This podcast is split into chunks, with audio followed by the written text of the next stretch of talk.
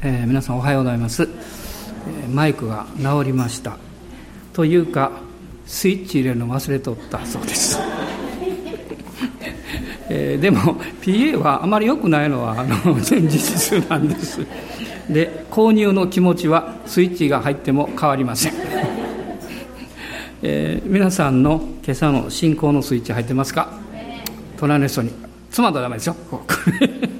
スイッチ入ってるかどうか。あの朝ですねこの礼拝に来られる時っていうのはどういうことを皆さん考えておられますか？何時頃終わるかな？帰ってからどうしようかなとか。ね今日はどういうメッセージかなと考えてくれてる人もいるかもしれませんけど。あのどうでしょうかね？で私は今日はあの朝モーニングプレイヤーウェブなので、まあ、6時半ごろ家を出てですね、まあ、その頃割と空いてるんですね、まあ、スッと来れるんですけどあの今日はですね、えー、車に乗ってこう走り出すなり心配事がやってきました。どうしようかな。これやっぱり祈るのやめた方がいいかな。やっぱり祈らないとねとかね。何の心配事かって言ったらリバイバル起こったらどうしようって。何を心配したかっていうと駐車場どうしようって考えてですなんでそんなこと考えたか分かんないんですけどあの駐車場いっぱいになるし、えー、全国から人がやってくるし皆さんに駐車場ありませんって言ったら嘘になるしででもこれ溢れたら隣に迷惑かかるしで平日の集会は夜しか無理だし教会員専用ですって言おうかなとかねなんかそんなこと考えてるうちにまあ、10分ぐらい経ってしまってついてしまったんですけども まあでもあの、まあ、そういうふうなことを、えー、ちょっと心配するというのはそれがもう起こるということを見てるからでしょうね。で私はあの、まあ、リバイバルというのを考えた時に、まあ、奇跡が起こったり癒しが起こったり、まあ、そのこと非常にあのインパクトがあるしあの日本でも、えーまあ、特別なこう精霊の注ぎということをずっと祈ってるんですけども今日ですねふっと思ったのはあのそうなるかどうか分かんないですけどその、まあ、私たちがこう関わっていける流れの中でそういうことが起こるとしたら御言葉のリバイバルじゃないかなってふっと思ったんです。あのそれはあの御言葉に乾いて求めてる人たちがどんどんどんどん起こされてくる、まあ、そういう気がふっとしたんですね。まあどういうことになるか分かりませんけどとにかく駐車場のことは心配しなくてもいいように あの、えー、大きく前進していきたいと思います。アーメン。感謝します。で今日は、えー、サムエル記の女王の16章。1節から13節のところをまず読みたいと思います。サムエル記上の16章の1節から13節です。ご一緒にどうぞ。主はサムエルに仰せられた。いつまであなたはサウルのことで悲しんでいるのか。私は彼をイスラエルの王位から退けている。角に油を満たしていけ。あなたをベツレヘム人エッサイのところへ使わす。私は彼の息子たちの中に私のために王を見つけたから。サムエルは言った。私はどうして行けましょう。サウルが聞いたら私を殺すでしょう。主は仰せられた。あなたは群れのうちから一頭のメスの子牛を取り主に生贄を捧げに行くと言え。生贄を捧げる時にエッサイを招け。あなたのなすべきことをこの私が教えよう。あなたは私のために私が言う人に油を注げ。サムエルは主が告げられた通りにしてヘブルベツレヘムへ行った。すると町の長老たちは恐れながら彼を迎えていった。平和なことでおいでになったのですか？サムエルは答えた。平和なことです。主に生贄を捧げるために来ました。私が生贄を捧げる時あなた方は身を性別して私と一緒に来なさい。こうしてサムエルはエッサイとその子たちを性別し彼らを生贄を捧げるために招いた。彼らが来た時サムエルはエリアブを見て確かに主の前で油を注がれるものだと思った。しかし主はサムエルに仰せられた。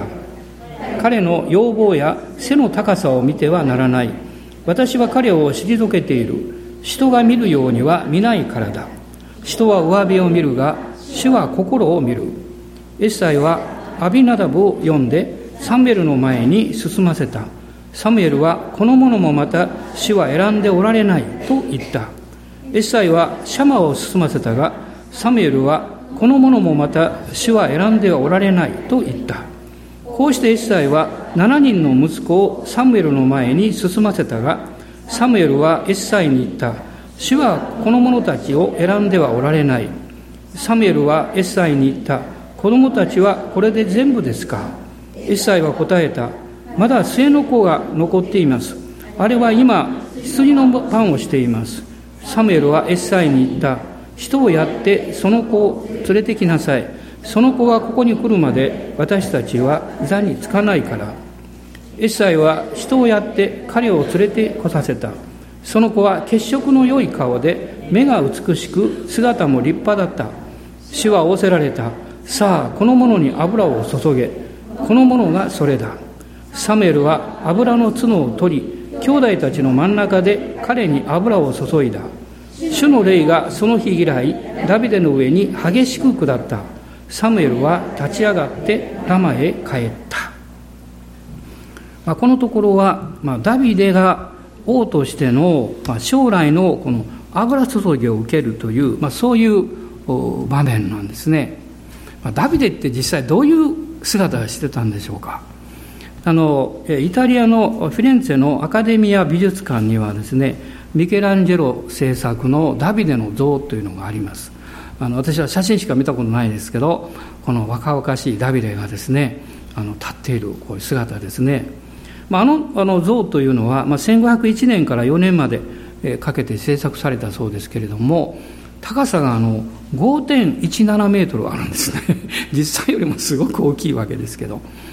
でも写真で見ている限りにおいても何かですねあダビデってそういう雰囲気だったのかなというこの気がしないわけでもないんですね、まあ、ダビデの他の人との一番の違いは何だったかっていうと神様からの油注ぎを受けてその神様の油注ぎを受け取れる人生を送った。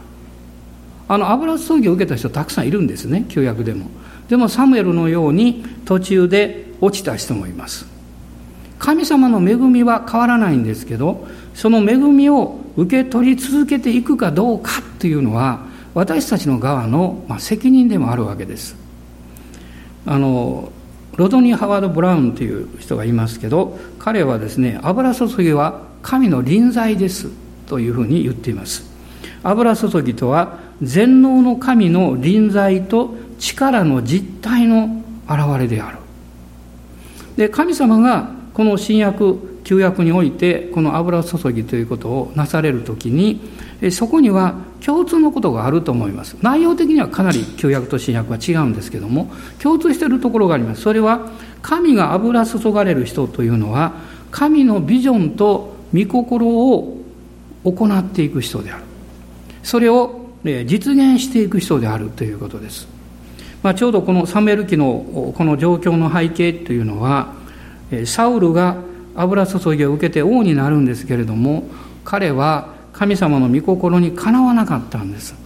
彼は非常に真面目な人でした、えー、そして熱心な人でした。もともとは非常に謙虚な人だったんですね。え自分が選ばれた時も隠れてたんですけど背が高いので隠れられなかったって書いてあるんですね。えしかしいつの間にか彼はある意味で真面目すぎたところがあるのかも分かりません。つまり神様から与えられた、え、職務務めというのを自分の力でやり遂げなきゃいけないというそういう責任感みたいなものが先にいったんでしょうね、まあ、その結果従うよりも自分の知恵を尽くしてえー、良い結果を得ようとした。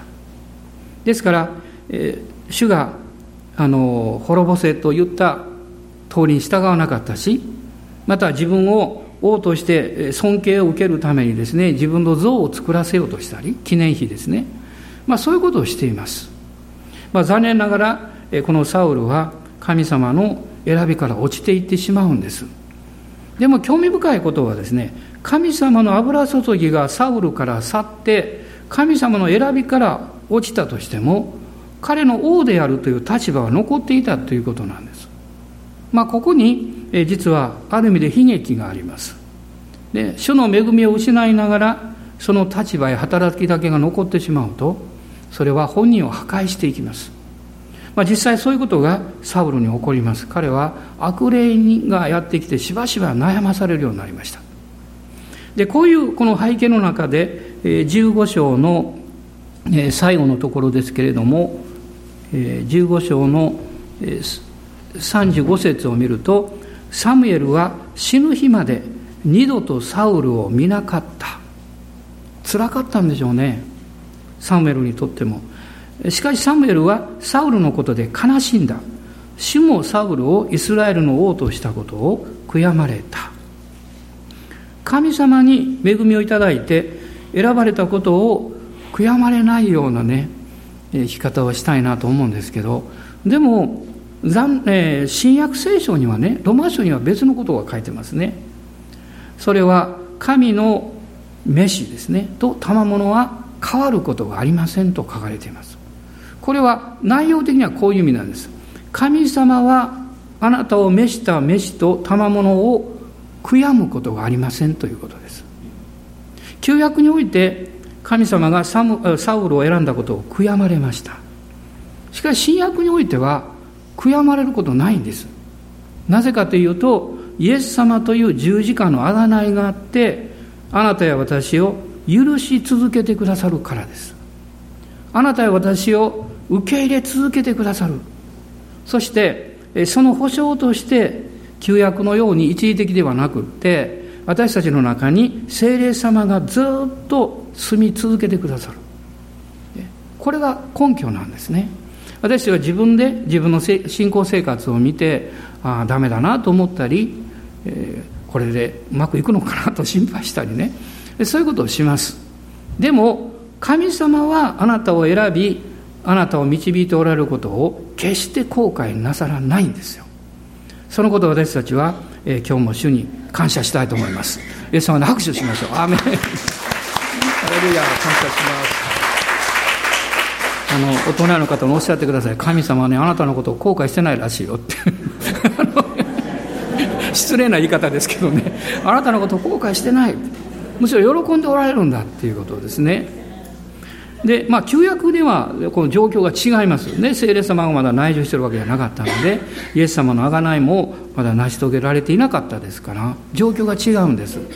でこういう状況の中で神様は預言者サムエルに言うんですね。私は新しい王を見つけた。であなたはそのその人に油を注がなきゃいけない。でこういうこう任務を与えられます。でこの16章の、えー、一節の最後のところですけどこのエッサイの家族を呼べというところなんですが私は彼の息子たちの中に私のために王を見つけたから。こう書いてます。つまり主に用いられる油注がれた人というのは神様の御心を行うことを選び取れる決断のある人です。私は一つは発見したことはですね私は勇気がないといつも思ってますしそう思ってきました。でも分かったことは主に従おうと決断すると勇気が与えられるということが分かりました。あの勇気が与えられたら決心できるかなと思うと逆なんです。決心すると勇気が与えられます。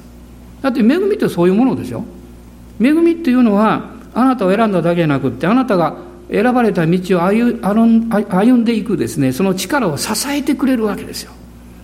でもそれは選ばれたことを信頼して踏み出さないと支えられているということは実感しないんです。踏み出した時に実感します。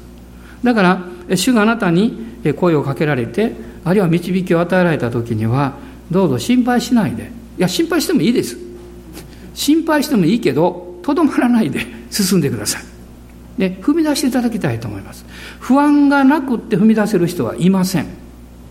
不安がなくなるまで待っていると一生踏み出せなくなります。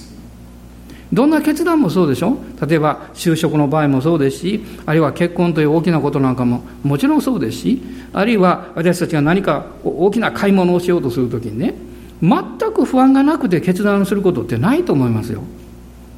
うまくいくかなとかこれでいいのかなと思ったりします。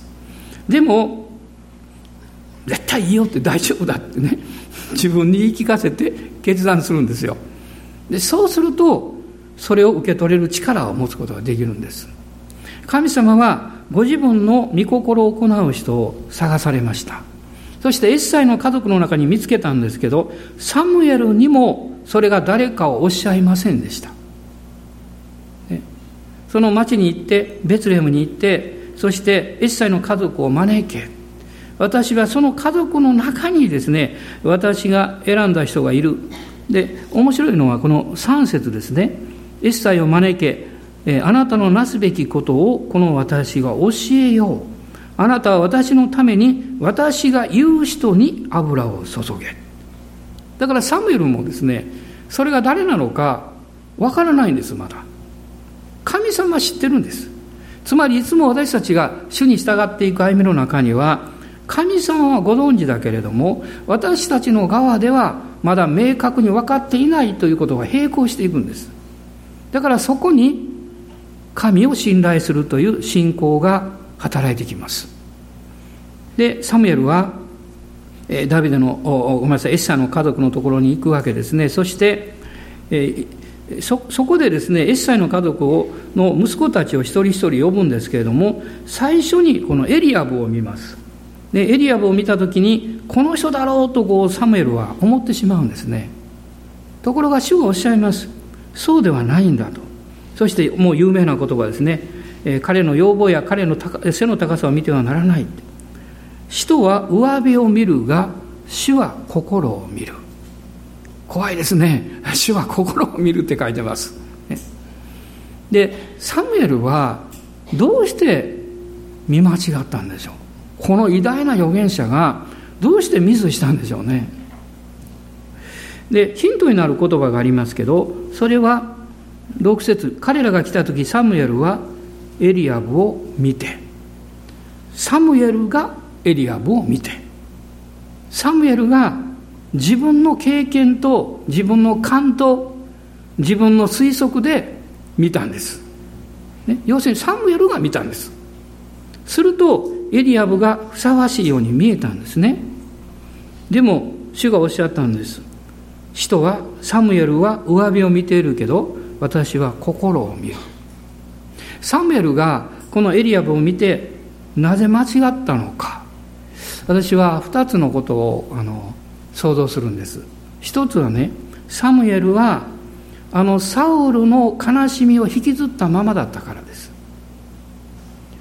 この悲しみそれは、え個人的にサムエルはですねサウルを本当に愛してました、ね、自分の息子のように思ったかも分かりません。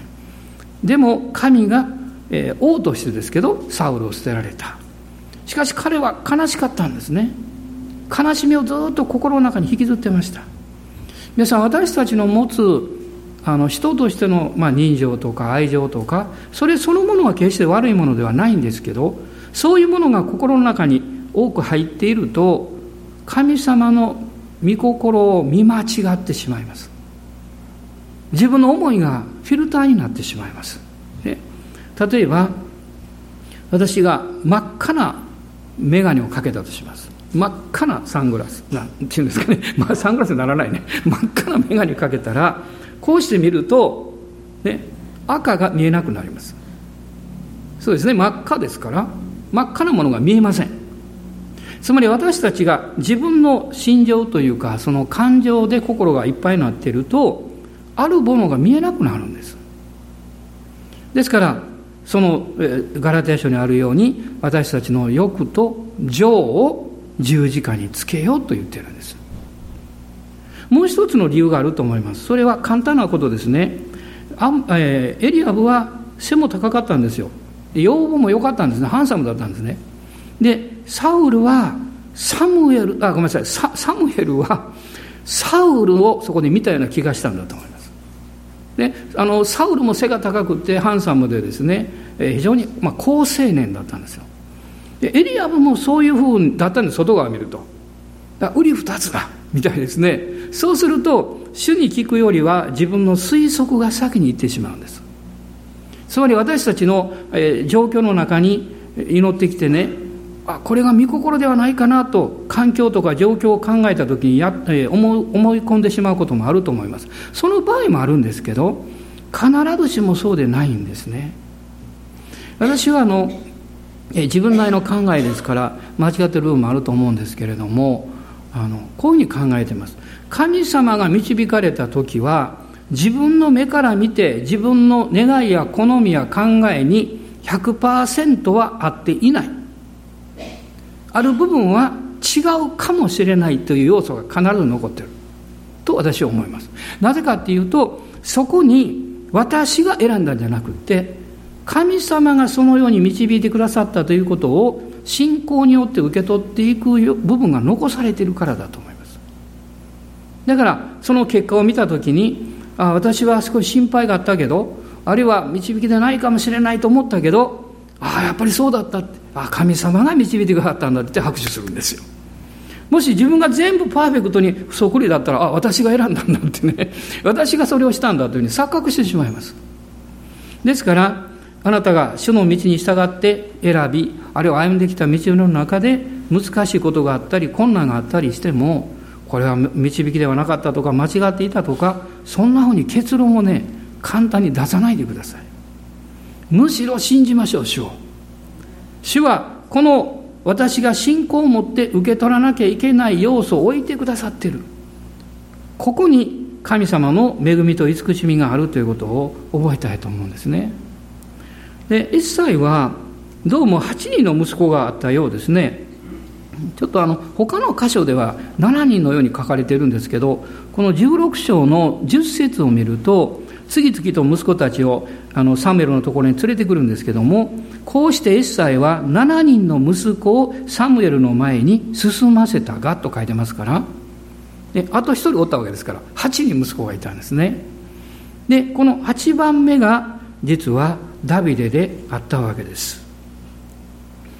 でこのダビデという人はあの新約聖書でも名前がたくさん出てきます。新約聖書の中だけでも58回出てきます。そして彼のこの生い立ちというのを考えていくとまず彼は信仰の家族の出身であったということが分かります。で彼のお父さんエッサイおじいちゃんはオベデ。そのそうなんていうんですか？おじいちゃんのおじいちゃん祖祖父は誰ですか？ボアズです。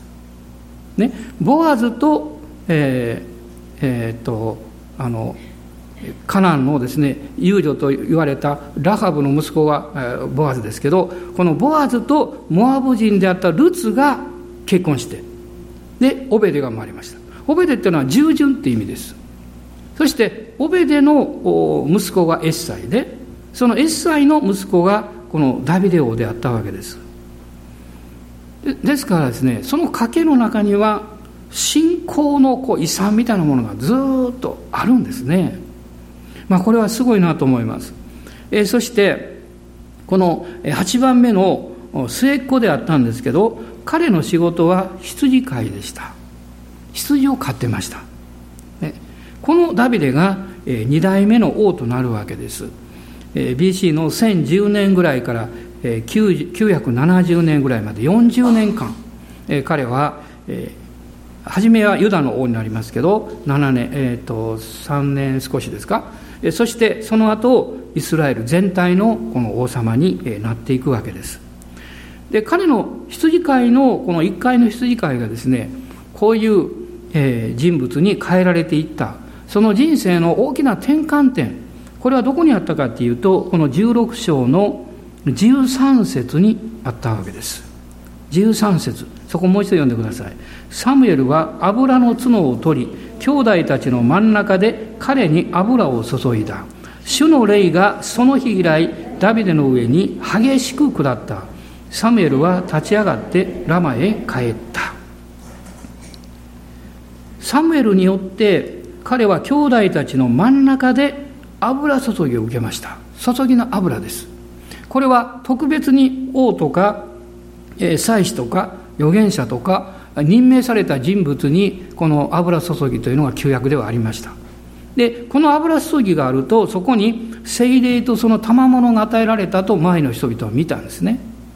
ですから、この旧約を見ていくと、サムサウロの場合にもそうでしたけど、油注ぎが来るとですね、普通で折れなかったんです。何かものすごいこう経験をしたんですね。だからここにもダビデに対して、えー、主の霊がその日以来以来ですね、激しく下ったとこう書いてます。これがダビデをの人生というものを大きく変えていくわけです。ここにダビデの人生が変えられた、えー、転換点があります。コリント人への第2の手紙の一章の最後のところをご覧になってください。第2コリントの一章です。一章の21節と22節私たちをあなた方と一緒にキリストのうちに固く保ち、私たちに油を注がれた方は神です。神はまた確認の印を私たちに押し、保証として御霊を私たちの心に与えてくださいました。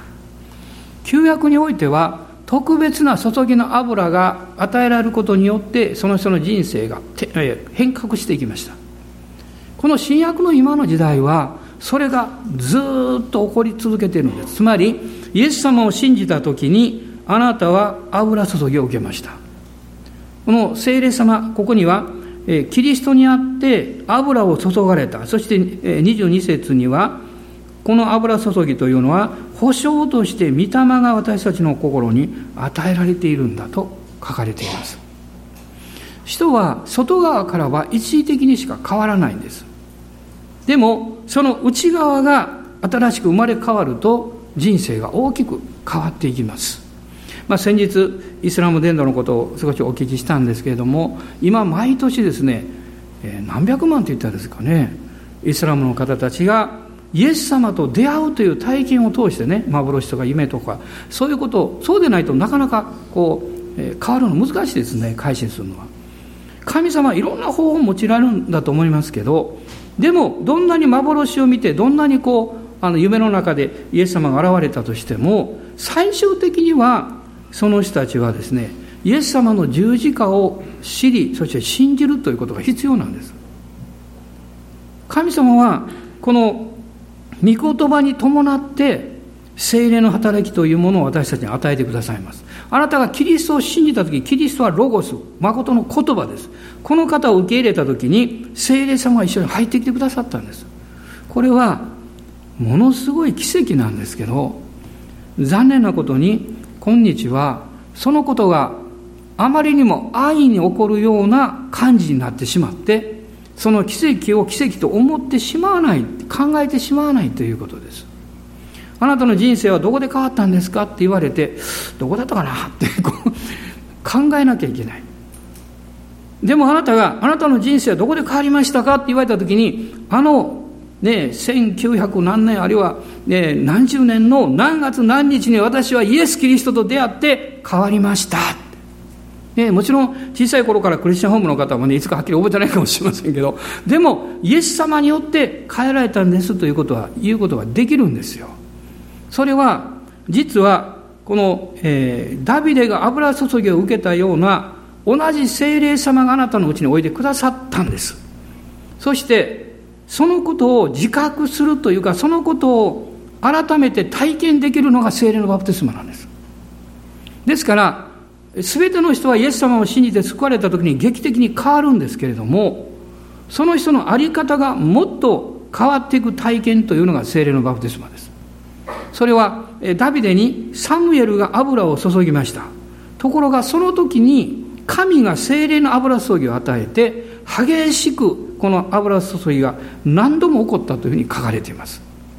この油注ぎによってダビデは刑事をいました。でまたイエス様が来られる千年も前なのに、ね、私は罪に定められないって言いました。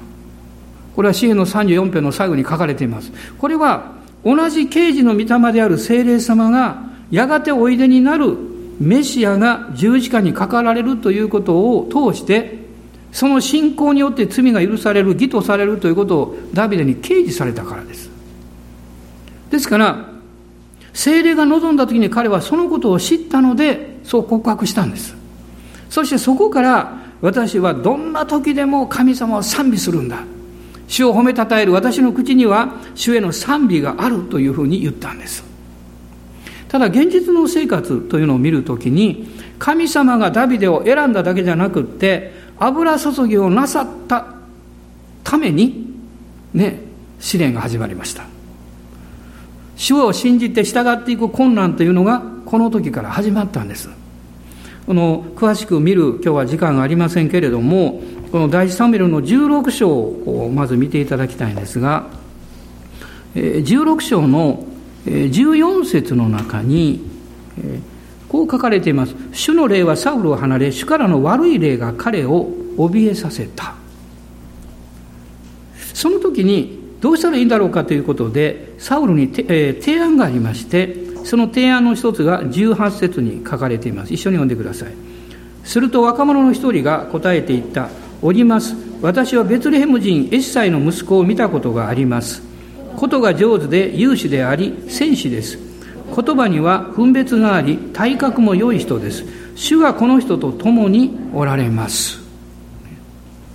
ダビデが選ばれましてそして盾事を彼は引くことができたのでこの悪い霊がサウルに臨むとこの盾事を引くということを始めました。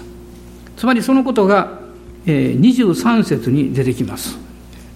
神からの悪い霊がサウルに臨むたびにダビデは盾事を手に取って引きサウルは元気を回復して良くなり悪い霊は彼から離れた。えそして、えー、ダビデはですね21節を見ると20節読んでください。ダビデはサウルのもとに来て彼に仕えたサウルは彼を非常に愛しダビデはサウルの道具持ちとなった。道具持ちというのは王の剣を持つ人ですね。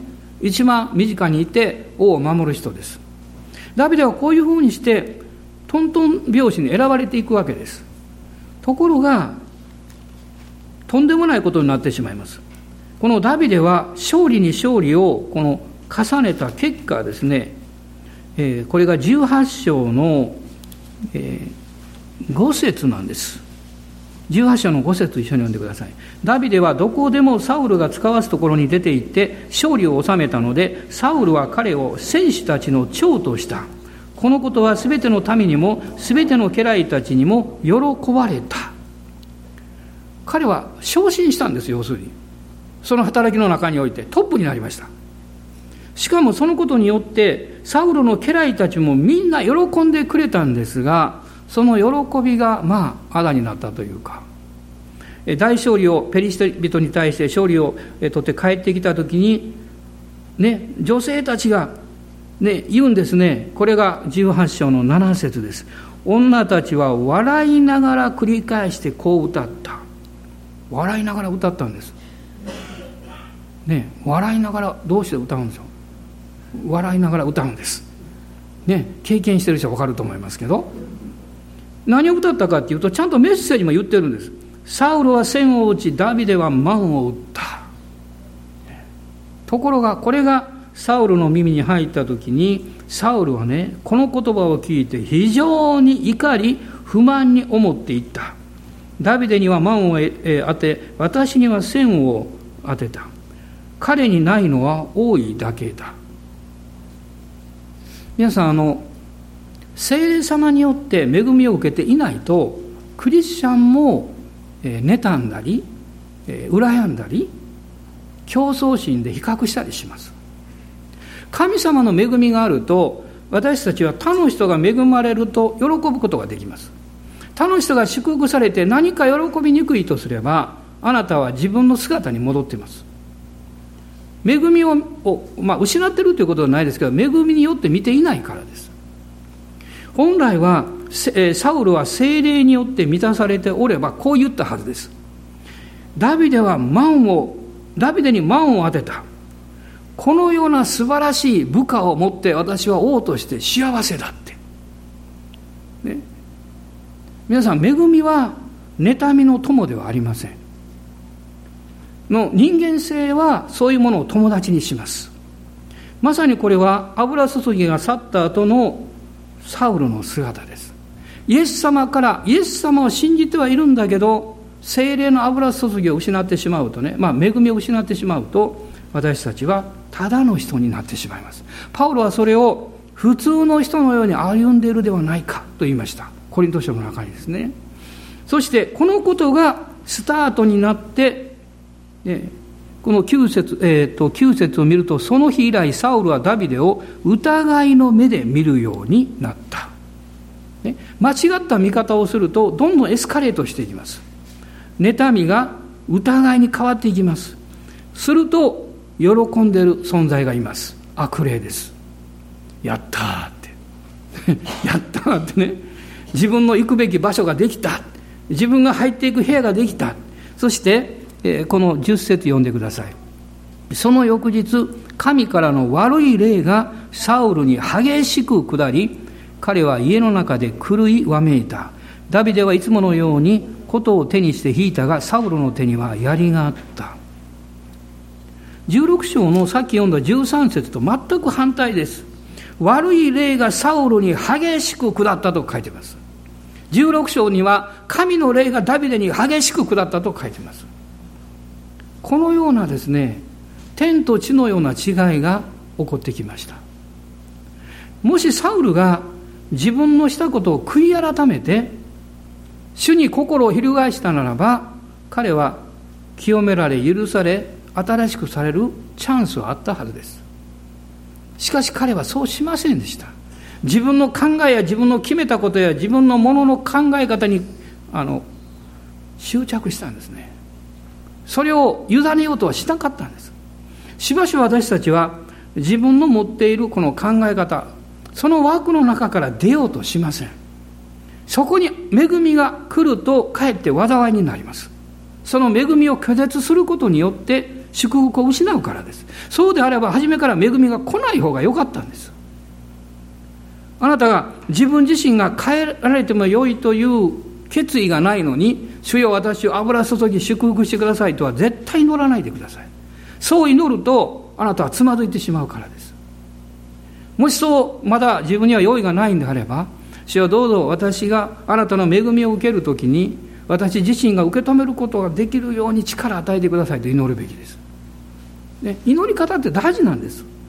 サウルは穴の開いた瓶の中に水を注いでほしいと言ったのと同じことなんですそしてそれは有益な良いものであったのにかえって弊害を生み出してしまいますダビデはこの後サウルにずっと追われていく身になるんですけどこれもまたダビデの訓練でもあったわけです神様はダビデを選ばれました彼は主を愛する人でしたから清い心を持っていましたから何よりも彼の生き方は恵みで満ちておりましたから、お兄さんたちだけが選ばれて、サムエルと食事ができる、そういう場にいた時に彼が選ばれなかった。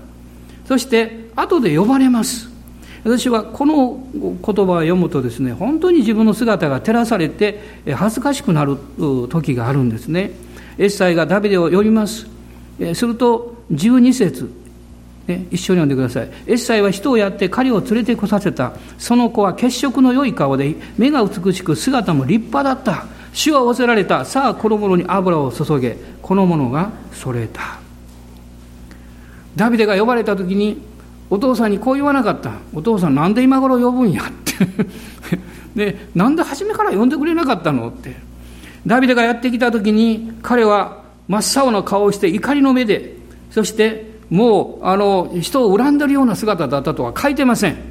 彼のこの姿は血色の良い顔で目が美しく姿も立派だった。彼は全く頓着してなかった、ね、選ばれなかったこと。いやむしろ彼は、えー、荒野で羊飼い羊の番をする方に選ばれたと信じたんです。これ大きな違いです、彼は決してお兄さんたちのように選ばれなかったと思わなかったんです私は大切な羊たちを兄たちが留守の間に守るという大切な仕事を与えられた、こういうふうに選ばれたと信じたんです。だから油注ぎがあったんです。要するに妬みとか競争心というのは、自分に与えられている主からの使命や導きを感謝しないで、反対のことを考えることです。もしそう考えてしまえば、あなたの心の状態はますます悪くエスカレートしていきます。下がっていきます。しかしあなたがへり下って死を見上げると死はへり下る者に恵みを保うと書いてます。私たちを引き上げてくださるのは神様です。いやもうそんな私できませんよと言えるぐらいね神様あなたを引き上げてくださいます。神様あなたを祝福してくださいます。そして油を注いでくださいます。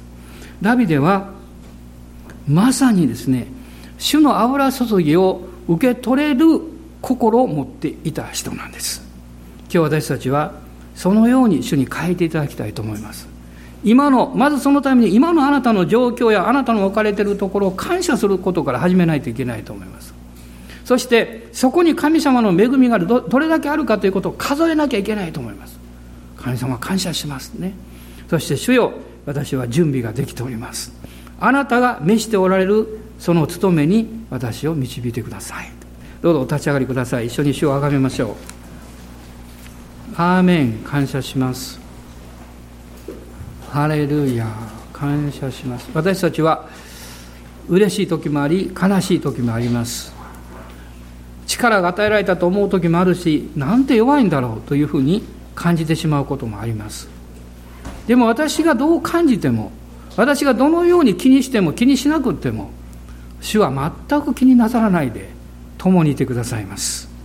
そしてあなたと共にいてあなたを導いてくださっています。この素晴らしい主を褒めたたえましょう。この素晴らしい主に一切の栄光をお返したいと思います。アーメン。感謝します。ハレルヤ。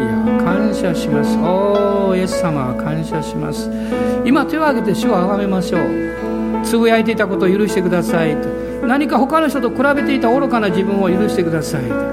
あなたの恵みはもう十分にあったのにまだ足りないかのように考えていたことをお許しください。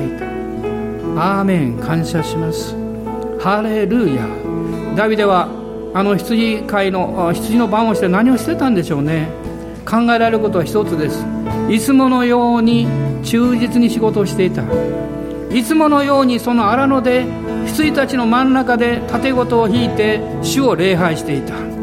主よこの務めを感謝します。この羊たちを感謝します。暑いですけど感謝します。誇りっぽいですけど感謝します。その時に精霊がすでにダビデに望んでいて妬みや比較する思いやそういうものを全部拭い去ってくれてました。彼はすでに喜びと信仰に満たされてお父さんが呼ばれたに呼ばれた時に喜んでやってきました。彼はどこに行っても主の御心の中にとどまり続けたんです。アーメン感謝します。アーメン感謝します。おーイエス様感謝します。ハレルヤ。おーイエス様感謝します。おー。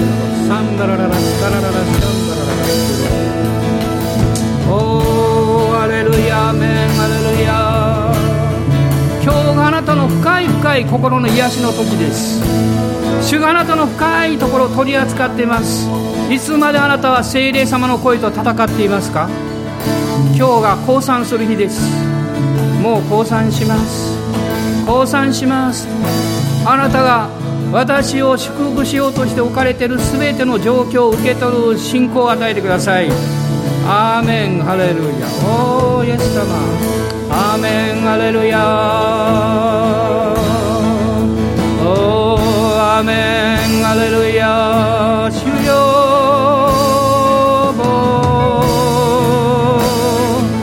主よ油注いでください。アーメン。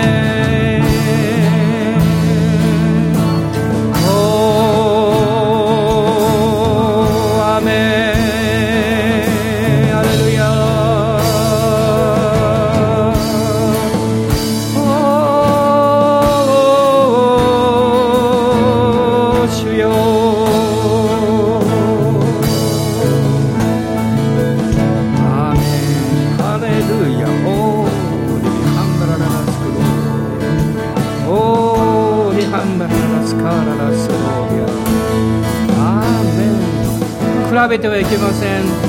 他の人が祝福されているならばあなたも祝福してあげてください。アーメン。他の人が喜んでいるならば一緒に喜んでください。悲しんでいるなら一緒に泣きましょう。おおハレルヤ。感謝します。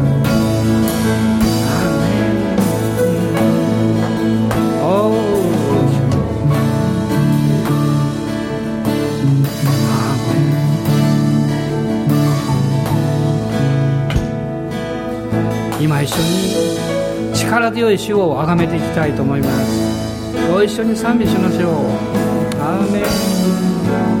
アーメン。ハレルヤ。感謝します。主があなたを強くされます。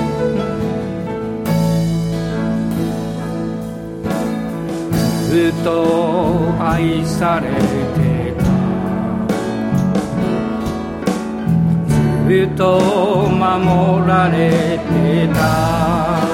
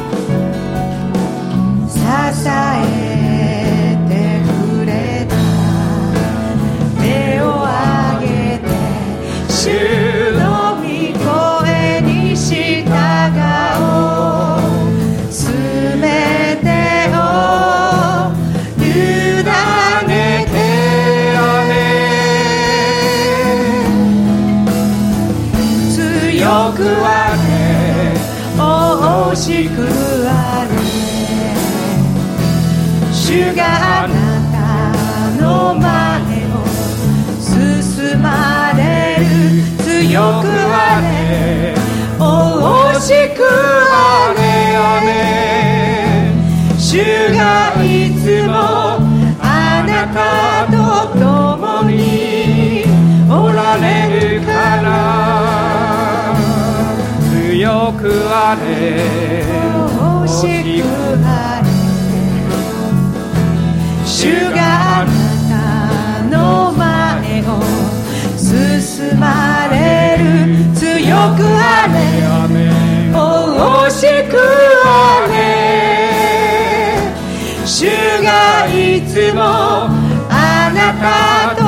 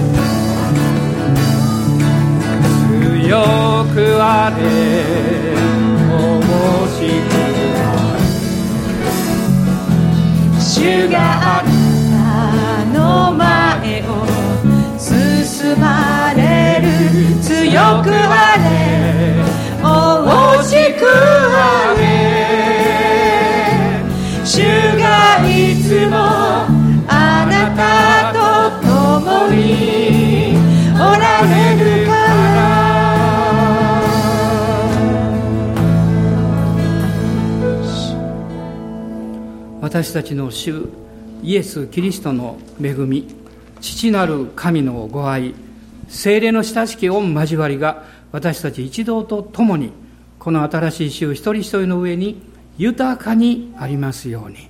アーメン